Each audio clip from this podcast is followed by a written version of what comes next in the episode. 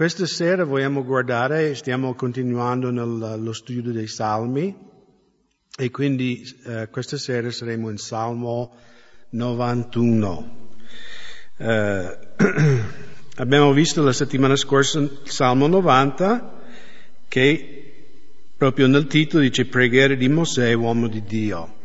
Salmo 90 è quello che i teologi chiamano uno dei salmi orfani, perché c'è un gruppo, un piccolo gruppo di salmi in cui nel testo non viene detto chi l'ha scritto questo salmo.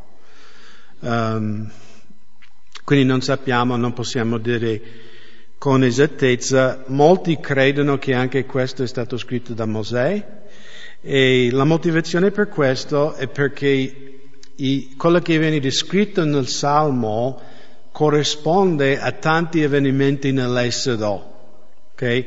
Quindi passeremo velocemente perché voglio farvi vedere un po' queste cose che combaciano con l'essere e poi ripartiremo uh, dal versetto 1, però magari preghiamo anche prima. Signore, grazie per... Uh, anche soli possiamo stare nella tua parola, nello spirito, i nostri fratelli, anche in Sardegna, in Sicilia, in Cina, Signore, Sud America e Stati Uniti, che ci seguono sulla rete e benedici tutti quelli che ascoltano la tua parola e che la mettono in pratica. Nel nome di Gesù. Amen. Quindi, come dicevo, alcuni suppongono, e di nuovo è una supposizione, che Mosè è autore anche di questo salmo perché fa riferimenti, no? E, e vedremo velocemente in versetto 3, certo egli ti libererà dal laccio dell'uccellatore e dalla peste mortifera. Um, quindi questo potrebbe essere un riferimento a Esodo 9, versetto 3 e 4, dove Dio attraverso Mosè ha prima dichiarato a Faraone lascia andare il mio popolo, Faraone ha rifiutato e quindi il Signore poi disse in versetto 3, ecco la mano dell'Eterno sarà sul tuo bestiame che nei campi, sui cavalli, sui asini, sui camelli, sui mandri e sulle gregge vi sarà una grande carestia, ma l'Eterno farà una distinzione fra il bestiame di Israele e il bestiame di Egitto, così nulla morirà di tutto quello che appartiene ai figli di Israele. No? E quindi questa peste mortifera che ha ucciso tutte le bestie in Egitto durante l'esodo corrisponde qui al versetto 3. Poi in versetto 5 e 6, tu non temerai lo spavento notturno, né la freccia che vola di giorno, né la peste che vaga nelle tenebre, né lo sterminio che imperversa a mezzodì. Quindi la protezione divina, soprannaturale di Dio, sia di giorno e di notte. E magari alcuni già hanno indovinato quando gli israeliti erano in esodo cosa era sempre con loro giorno e notte? la nuvola. La nuvola li guidava di giorno, il fuoco di notte, ma anche li proteggeva perché quando erano lì con le spalle al, al, mare, diciamo, questa colonna di fuoco teneva il faraone e il suo esercito a bada, cioè era un muro fra di loro di protezione e quindi anche quel lottore di eh, di nuovo questo Salmo 91, se non è Mosè sembra che è un testimone oculare dell'Esodo. Eh, anche dal versetto 7 a 10, mille cadranno al tuo fianco e diecimila alla tua destra, ma a te non si accosterà. Basta che tu osservi con gli occhi e vedrai la retribuzione degli empi Poiché tu hai detto, Eterno, tu sei il mio rifugio e hai fatto dell'Altissimo tuo riparo, non ti accadrà alcun male, né piaga alcuno si accosterà alla tua tenda. E di nuovo questo riferisce proprio al notte dell'Esodo in Esodo 12, versetto 29 e 30, quando Dio ha mandato l'angelo della morte a colpire tutti i primogeniti di Egitto, eh, anche animali, anche servi, prigionieri, tutti quanti, però eh, chi ha messo il sangue dell'agnello no, puro sulla porta, Dio dice io oltrepasserò la tua casa. E il nostro primo ministro alcuni eh, Pasqua ha fatto un grande gaff perché ha detto che la Pasqua rappresenta la liberazione all'Egitto del popolo di Israele, invece è dall'Egitto e comunque Pasqua veramente significa passare sopra, no? perché l'angelo della morte è passato oltre chi credeva alla parola di Dio. E poi parleremo più avanti anche di questo. Poi in versetto 13 parla del, della liberazione o del, del credente che ha un'autorità su serpenti. No, tu camminerai sul leone, sulle aspidi, calpesterai il leoncello e il dragone. E quindi questo potrebbe riferire a numeri 21, quando gli israeliti erano in cammino verso la terra promessa e sono stati colpiti di questi serpenti. E poi Mosè ha fatto il serpente di bronzo e Dio ha detto chi guarderà il serpente sarà salvato. Quindi di nuovo non è sicuro, non dico in modo dogmatico che questo è Mosè, però mi sembra chiaro che chi ha scritto questo salmo era presente durante l'esodo, cioè ha visto tutte queste cose e quindi questo Salmo 91 era un po' ricordare eh, questa protezione soprannaturale sopra gli israeliti, ma non sopra gli egiziani, no? questa divisione che Dio ha fatto no? fra uno e l'altro. E questo è molto importante di ricordare, specialmente in questo tempo di Covid-19 che il Covid-19 non è stato mandato da Dio per colpire gli egiziani, no? è, è, una malattia purtroppo che abbiamo parlato già, no? Dio ha detto nella sua parola non mangiate i pipistrelli, gli umani mangiano i pipistrelli, questo pipistrello nel mercato ha passato il virus in un umano e eccoci qua tutti quanti. Um, però molti, molti citano questo salmo fuori contesto, come che questo salmo è una garanzia anche oggi che se sei credente sei immune a ogni cosa. Ma questo non è il contesto del salmo e poi vedremo veramente, no? Eh, possiamo anche citare il Salmo 91, però leggiamo in Ebrei capitolo 8, versetto 5 e 6, Ebrei 8.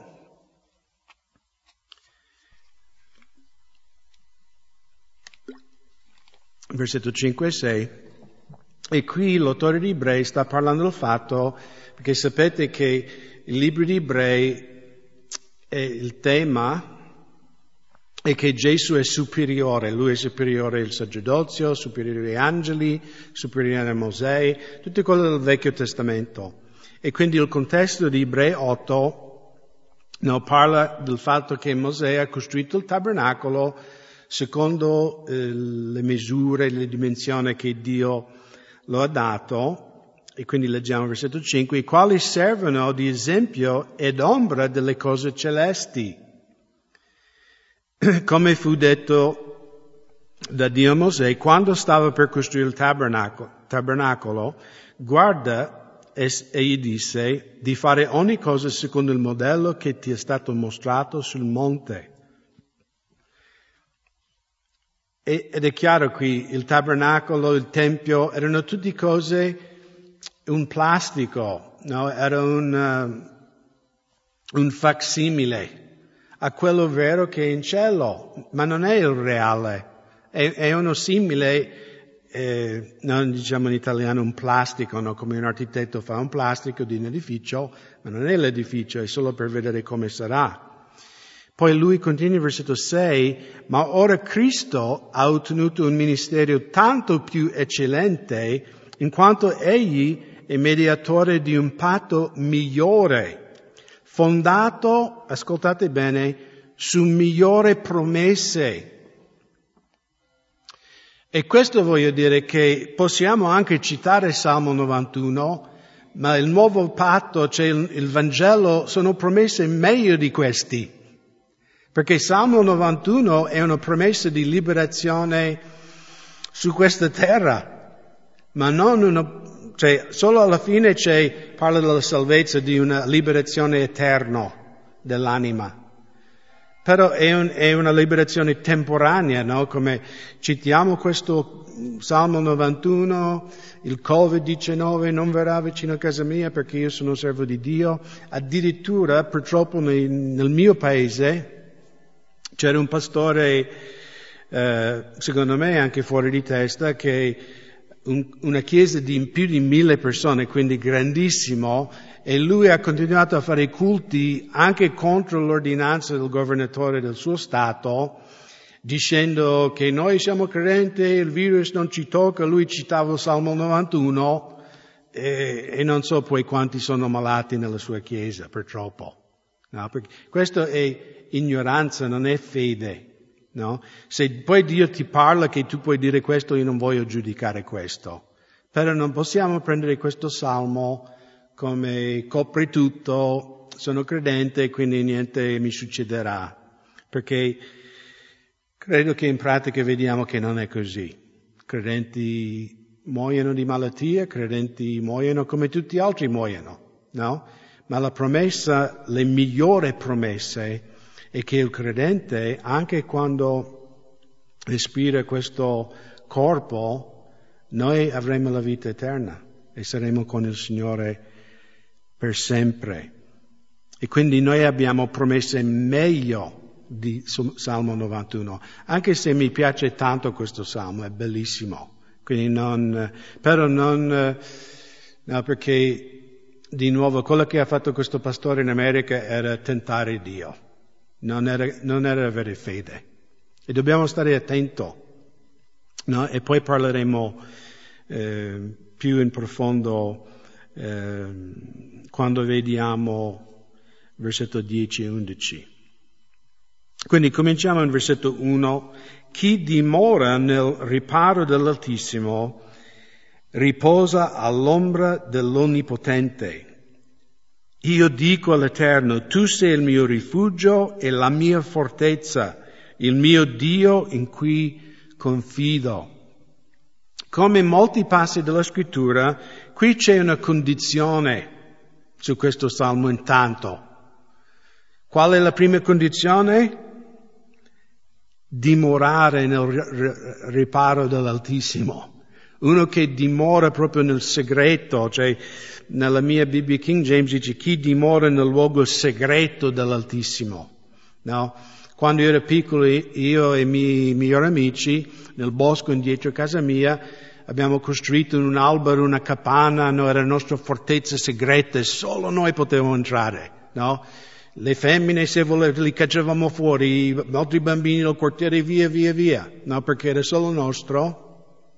E mi piace pensare che ogni cristiano, se noi abbiamo questa possibilità di avere un, un rapporto così intimo che, che quel luogo per noi è un luogo segreto solo fra noi e il Signore.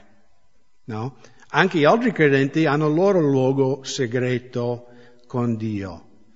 Però di nuovo ci sono benedizioni per chi dimora nella presenza del Signore, chi dimora nella sua parola, chi dimora nella preghiera.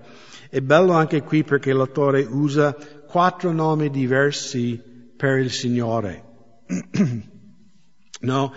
Chi dimora nel riparo dell'Altissimo, questa è la parola in ebraico, Elion, no? colui che è più alto di ogni altro. Che vuol dire? Non c'è nessuno più alto di lui.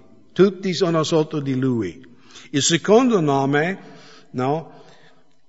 Riposa all'ombra dell'Onnipotente, questo El Shaddai, no? L'Eterno Onnipotente, quindi prima lui che è al di sopra di ogni altro e poi colui che è più potente di ogni altro. Il terzo nome è il nome classico no, di, eh, per il Signore, no, l'Eterno, Yahweh, no, il nome che per gli ebrei non possono neanche pronunciare, no, perché è troppo sacro. E poi il quarto nome, no, il mio Dio in cui confido. Anche questa è un'altra variazione di Elohim e Elohai, si dice che è mio Signore, quindi Lui è più alto di ogni altro, Lui è più potente di ogni altro, Lui è colui che è santo, il suo nome è impronunciabile e lui è anche mio Dio, cioè personale, perché tutti possiamo dire Dio è là, Dio è potente, Dio è alto, io sono piccolo, qui è Montebelluna. No, ma il salmista dice, lui è mio Dio. Noi abbiamo un rapporto personale l'uno con l'altro. Poi versetto 3, certo egli ti libererà dal laccio dell'uccellatore e dalla pesta mortifera. E quindi eh, uccellatore era un cacciatore, no? uno che metteva trappole per gli uccelli. E vediamo attraverso la Bibbia quante volte il nemico o anche persone hanno macchinato contro il popolo di Dio e alla fine Dio ha liberato, no? Classico esempio nella storia di Esther, che Haman, il malvagio, ha preparato la, la forca no, per uccidere Mordecai e ha convinto il re di ammazzare tutti gli ebrei, ma chi conosce la storia, poi alla fine chi viene impiccato sulla forca? È Haman. Cioè lui ha costruito l'istrumento della sua stessa morte, invece Mordecai viene alzato al posto di Haman e diventa il braccio destro del re. E quindi noi credenti, no, cioè il nemico può cercare di cacciarci o anche altre persone possono cercare di farci del male, ma il Signore, eh, se confidiamo in Lui, Lui ci libererà di tutte queste cose. Tu non temerai lo spavento notturno? Oh, scusate, eh, leggiamo il versetto 4. Egli ti coprirà con le sue penne e sotto le sue ali troverai rifugio, la sua fedeltà ti sarà scudo e carrozza.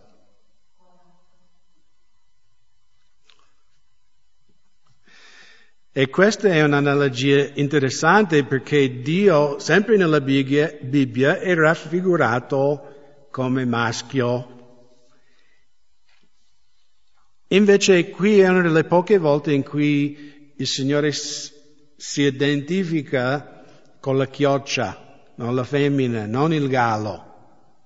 E il fatto come chi ha mai vissuto, cioè mio nonno aveva le galline, no? Maiale, mucche, tutti questi animali, quando era piccolo andavo alla sua fattoria e mi ricordavo in primavera quando nascevano i, i, i pulcini, no? E noi, io e i miei cugini cercavamo sempre di catturarli, no? anche se non è facile, no? Perché anche se piccoli corrono velocemente, e, e mi ricordo una volta cercavamo di prendere questi, questi pulcini e, e, loro correvano alla loro mamma e la mamma si allargava no, le ali e li chiudevo tutti dentro e tipo, no, tipo facevo questo, tipo ci dicevo, prova a venire vicino ai miei figli che ti trovo un becco sulla mano, no? Perché la mamma, la chioccia ha questa, come tutte le mamme, no? Come, eh, anche dalle mie parti negli Stati Uniti devi stare attento in, in, primavera perché se vai nel bosco e ci sono le cucce dell'orso, la mamma orsa ti può attaccare, non perché hai fatto qualcosa, ma perché sei troppo vicino ai suoi piccoli. Allora questo passo è interessante perché quando Gesù è entrato a Gerusalemme nella Domenica delle Palme, no? una settimana prima della sua resurrezione, lui ha guardato Gerusalemme e lui ha, de- ha detto, oh Gerusalemme, Gerusalemme, colui che uccide i profeti e lapida quelli che sono mandati a lei, quante volte ho voluto radunarvi come, come pulcini insieme, come la chioccia? Scusate, quante volte ho voluto radunare i vostri figli insieme come la chioccia raduna i suoi pulcini sotto le sue ali, ma voi non, volete, non avete voluto. E secondo me i farisei che sentivano questo, magari si ricordavano Salmo 91, questo, questo similitudine no, della chioccia che, che prende gli israeliti, che li protegge e, e purtroppo Gesù era venuto dai suoi e i suoi hanno respinto e poi il Vangelo è venuto a tutti quanti. Poi versetto 5. Tu non temerai lo spavento notturno, né la freccia che vola di giorno, né la peste che vaga nelle tenebre, né lo sterminio che imperversa a mezzodì.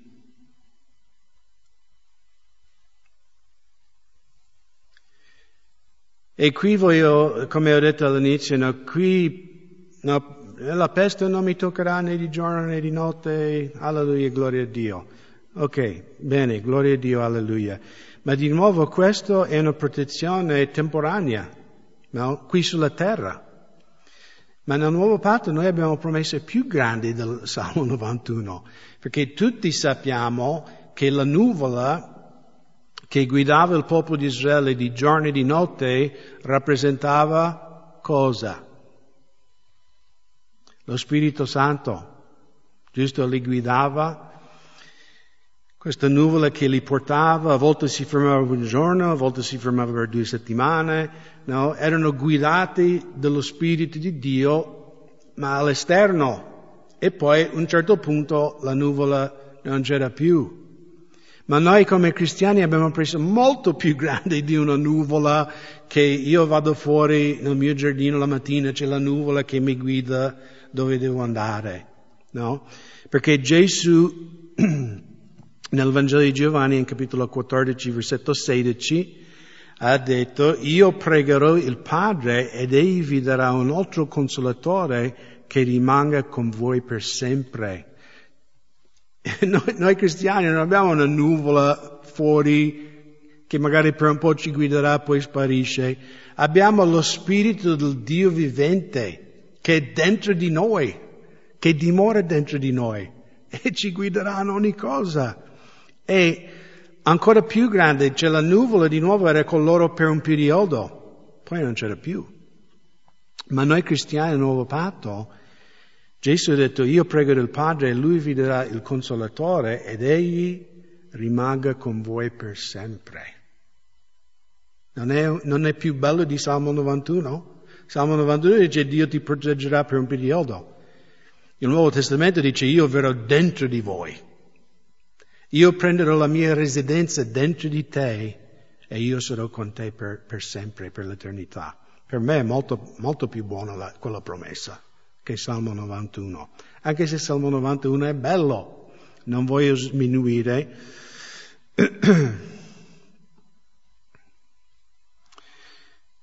E poi dal versetto 7 al versetto 10, mille cadranno al tuo fianco e diecimila alla tua destra, ma a te non si accosterà. Basta che tu osservi con gli occhi e vedrai la retribuzione degli empi, poiché tu hai detto, o Eterno, tu sei il mio rifugio e hai fatto dell'Altissimo tuo reparo. Non ti accadrà alcun male, né piaga alcuna si accosterà alla tua tenda. E come ho detto all'inizio, all'introduzione, io sono convinto che questo parla proprio di Esso 12, no, in versetto 13 e 14, quando Dio disse a Mosè, che poi anche a tutto Israele, il sangue, no, sarà un segno per voi sulle case dove siete. Quando io vedrò il sangue passerò oltre. Quindi da questo veniamo Pasqua, passare oltre. E non vi sarà piaga su di voi per distruggervi quando colpirò il paese di Egitto. Quel giorno sarà per voi un giorno da ricordo e lo celebrerete come una festa all'Eterno lo celebrerete di età in età come una legge perpetua. E ancora siamo qui tre mille anni fa, cioè tre mille anni dopo che ancora il popolo di Israele, cioè gli ebrei, ancora celebrano la Pasqua. Ed era interessante questo anno perché la Pasqua ebraica combaciava esattamente come era 2020 anni fa, eh, cioè quando... Non 2020 anni fa, 2090, no, 1990 anni fa, no, perché Gesù ha 30 anni quando è stato crocifisso, ehm, perché anche in quella settimana che è morto Gesù, lui è morto, eh, cioè ha fatto la Pasqua mercoledì sera, è stato crocifisso giovedì sera, pomeriggio, e, e anche questo anno era così. E noi cristiani sappiamo che il sangue è, è bello qui perché Dio ha, ha, detto ai Israeliti prendi un agnello no, senza macchia, senza difetto, lo scannerai, no, metterai il sangue sulle stipe delle vostre porte. E poi lui dice due cose in versetto 13. La prima cosa, il sangue sarà un segno per voi e poi dopo dice, quando io vedrò il sangue, io oltrepasserò, cioè la morte non vi colpirà. Però non era, non era, il sangue non era solo per Dio, perché il sangue era la dimostrazione della fede degli israeliti. La Bibbia dice che anche nell'Esodo c'era un moltitudine mischiato, quindi c'erano anche egiziani, secondo me, che hanno creduto alla parola di Dio hanno messo il sangue sulla casa e sono stati salvati perché hanno creduto alla parola di Dio. E quando Dio dice al popolo di Israele quel sangue è un segno per voi, è un segno perché è un segno del Messia che verrà un giorno e lui sarà l'agnello pasquale che to- rimuoverà i vostri peccati per l'eternità. E quindi di nuovo questo Salmo 91 è molto collegato secondo me anche con il Nuovo Testamento, no? perché è un, una proclamazione dell'adempimento delle promesse di Dio. E quindi di nuovo noi non dobbiamo temere come israeliti una morte fisica, giusto? Perché qui dice in versetto 10 no, che um, né piaga alcuna si accosterà alla tua tenda, alla tua... La parola letteralmente è dimora, quindi può essere una tenda o una casa. Um, e, e, quindi per fede gli israeliti hanno messo il sangue sulle loro dimore, però li, li salvava da una morte fisica, non dalla morte eterna. Perciò io ritorno di nuovo che le promesse che noi abbiamo sono molto meglio le promesse del Nuovo Testamento non è che Dio ti, ci risparmierà del Covid-19, è che Dio ci risparmierà della morte eterna e la separazione eterna dal Signore e che noi andremo con Lui per tutta l'eternità perché anche noi per fede abbiamo applicato il sangue di Gesù sulla propria vita. Quando un cristiano pone la sua fede, una fede genuina, Dio ci vede coperto con il sangue di Gesù. I nostri peccati per Dio non esistono più. Siamo perdonati e siamo figli di Dio. E di nuovo sono promesse molto più grandi di quelle che abbiamo, perché nel Vecchio Testamento le promesse del Nuovo Testamento sono velate, sono ombre, sono, no, non è palese come le promesse del Nuovo Testamento. Ok, versetto 11 e 12. Poiché egli comanderà ai suoi angeli riguardo a te di, cost- di custodirti in tutte le tue vie. Essi ti porteranno nelle loro mani perché tuoi, il tuo piede non inciampi in alcuna pietra. Allora, se questi due versetti sembrano familiari, è perché lo sono. Questi sono i versetti nel Nuovo Testamento che Satana ha citato per tentare il nostro Signore. Per questo io dico stiamo attenti di usare Salmo 91 fuori contesto. No, se andiamo lì in Matteo 4, no, Gesù era andato nel deserto per fare 40 giorni di digiuno e preghiera. E in Matteo 4 versetto, 4, eh, versetto 5 e versetto 7, allora il diavolo lo trasportò nella santa città, lo pose sull'orlo del tempio e disse, gli disse, se sei il figlio di Dio, gettati giù perché sta scritto, egli darà ordini ai suoi angeli riguardo a te ed essi ti porteranno sulle loro mani perché non urti col tuo piede in alcuna pietra. Satana ha usato questo salmo fuori contesto. Stiamo attenti. Come col predicatore in America, anche lui bla bla bla. No, tu stai tentando il Signore. Io credo che Dio può guarire anche dal Covid-19, ma io non vado in ospedale senza maschere nel reparto Covid e dire, Signore, io sono credente, nessuno... questo è stupido. Questo è tentare il Signore. No? Se tu fai le cose stupide, te pagherai le conseguenze. No, quando Dio guarisce e fa miracoli è una cosa soprannaturale, ma noi come umani dobbiamo anche usare il buon senso. No, tu, non, non, possiamo sfidare il Signore. Ah, io vado lo stesso, Dio mi deve coprire. No, sbagliato. Non ti deve coprire perché stai camminando non per fede ma in arroganza. E di nuovo dobbiamo stare attenti perché Satana ha usato questo passo per tentare Gesù di uh, commettere uh, suicidio. No? Ah, intanto Dio, è scritto che Dio ti pregherà, quindi buttati. Cioè, ma Gesù ha rifiutato questa tentazione perché Gesù sapeva il Signore non mi proteggerà.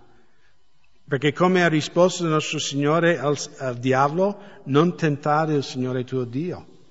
Io non mi butto, perché non è il volere di Dio che mi butto in questa cosa.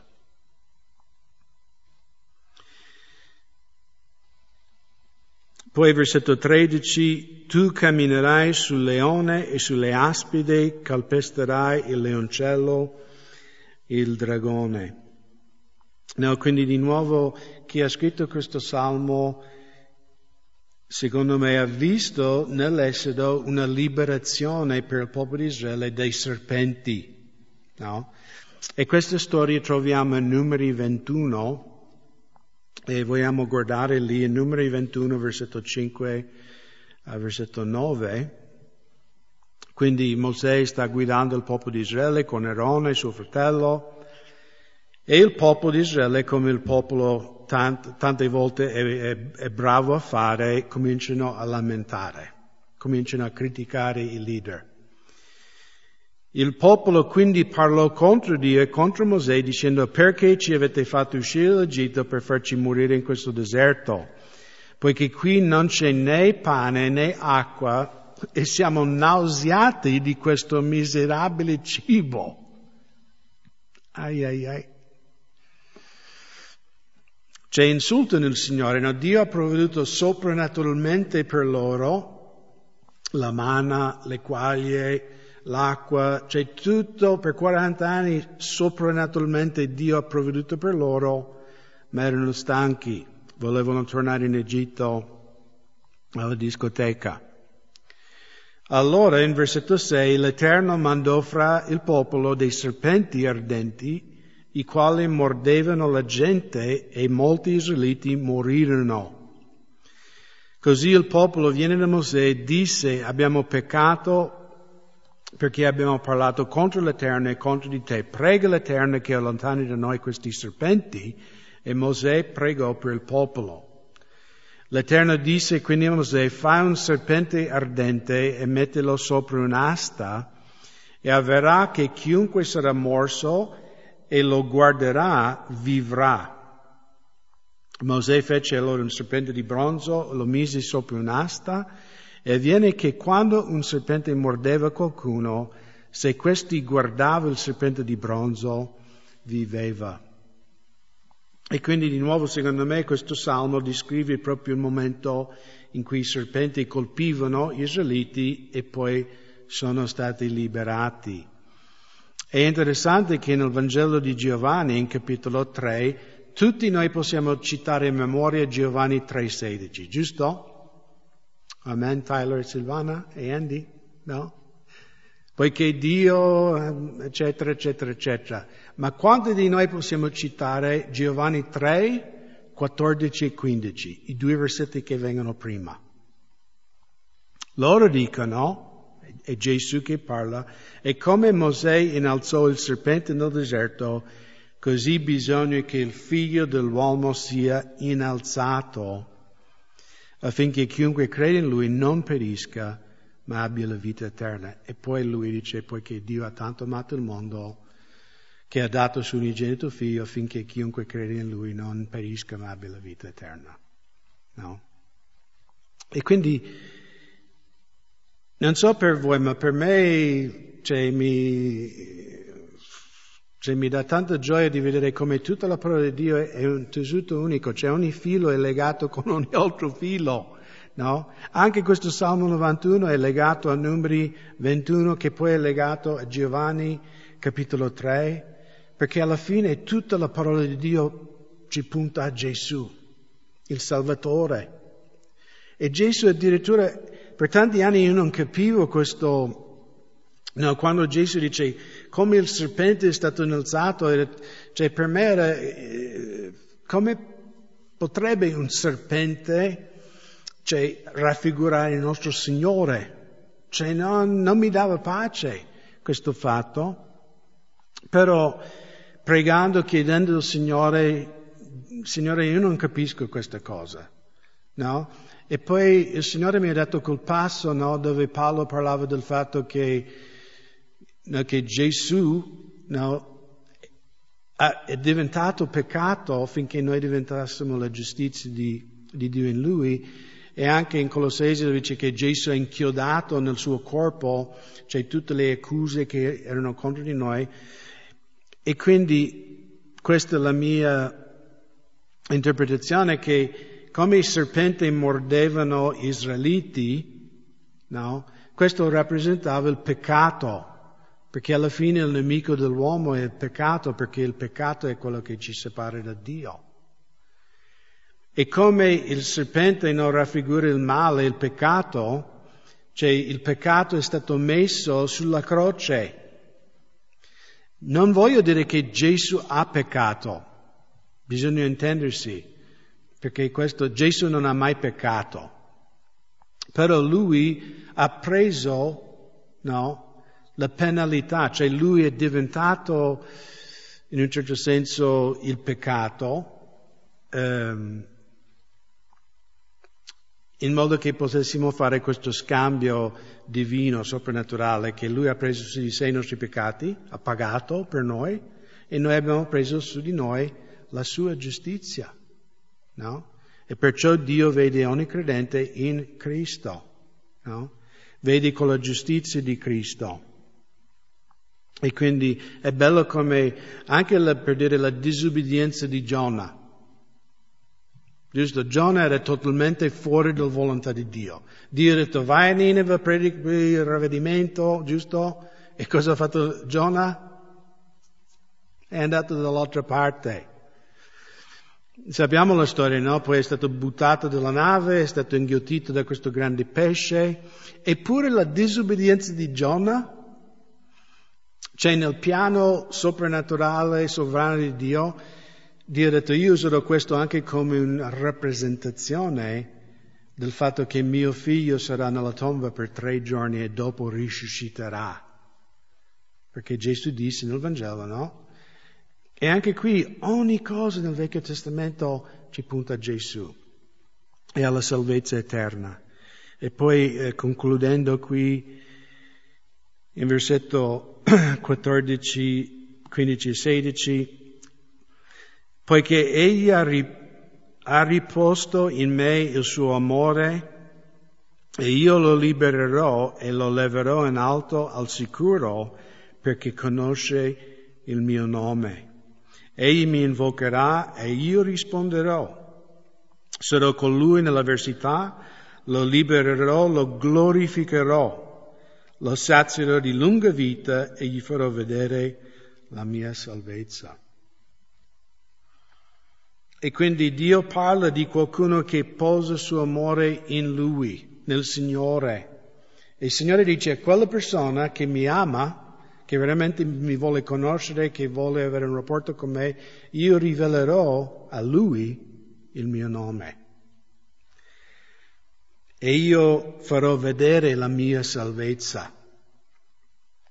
Ricorderete, no, dopo la nascita di Gesù, quando Giuseppe e Maria portano il bambino Gesù nel Tempio per dedicarlo, e che Maria offre le colombe per, um, come offerta per i suoi peccati, perché Maria era una peccatrice. E poi c'era quell'uomo anziano, adesso mi viene in mente, ma lui quando ha visto Gesù ha detto adesso posso morire in pace perché i miei occhi hanno visto la salvezza di Israele. E anche quando Gesù è nato in Matteo 1,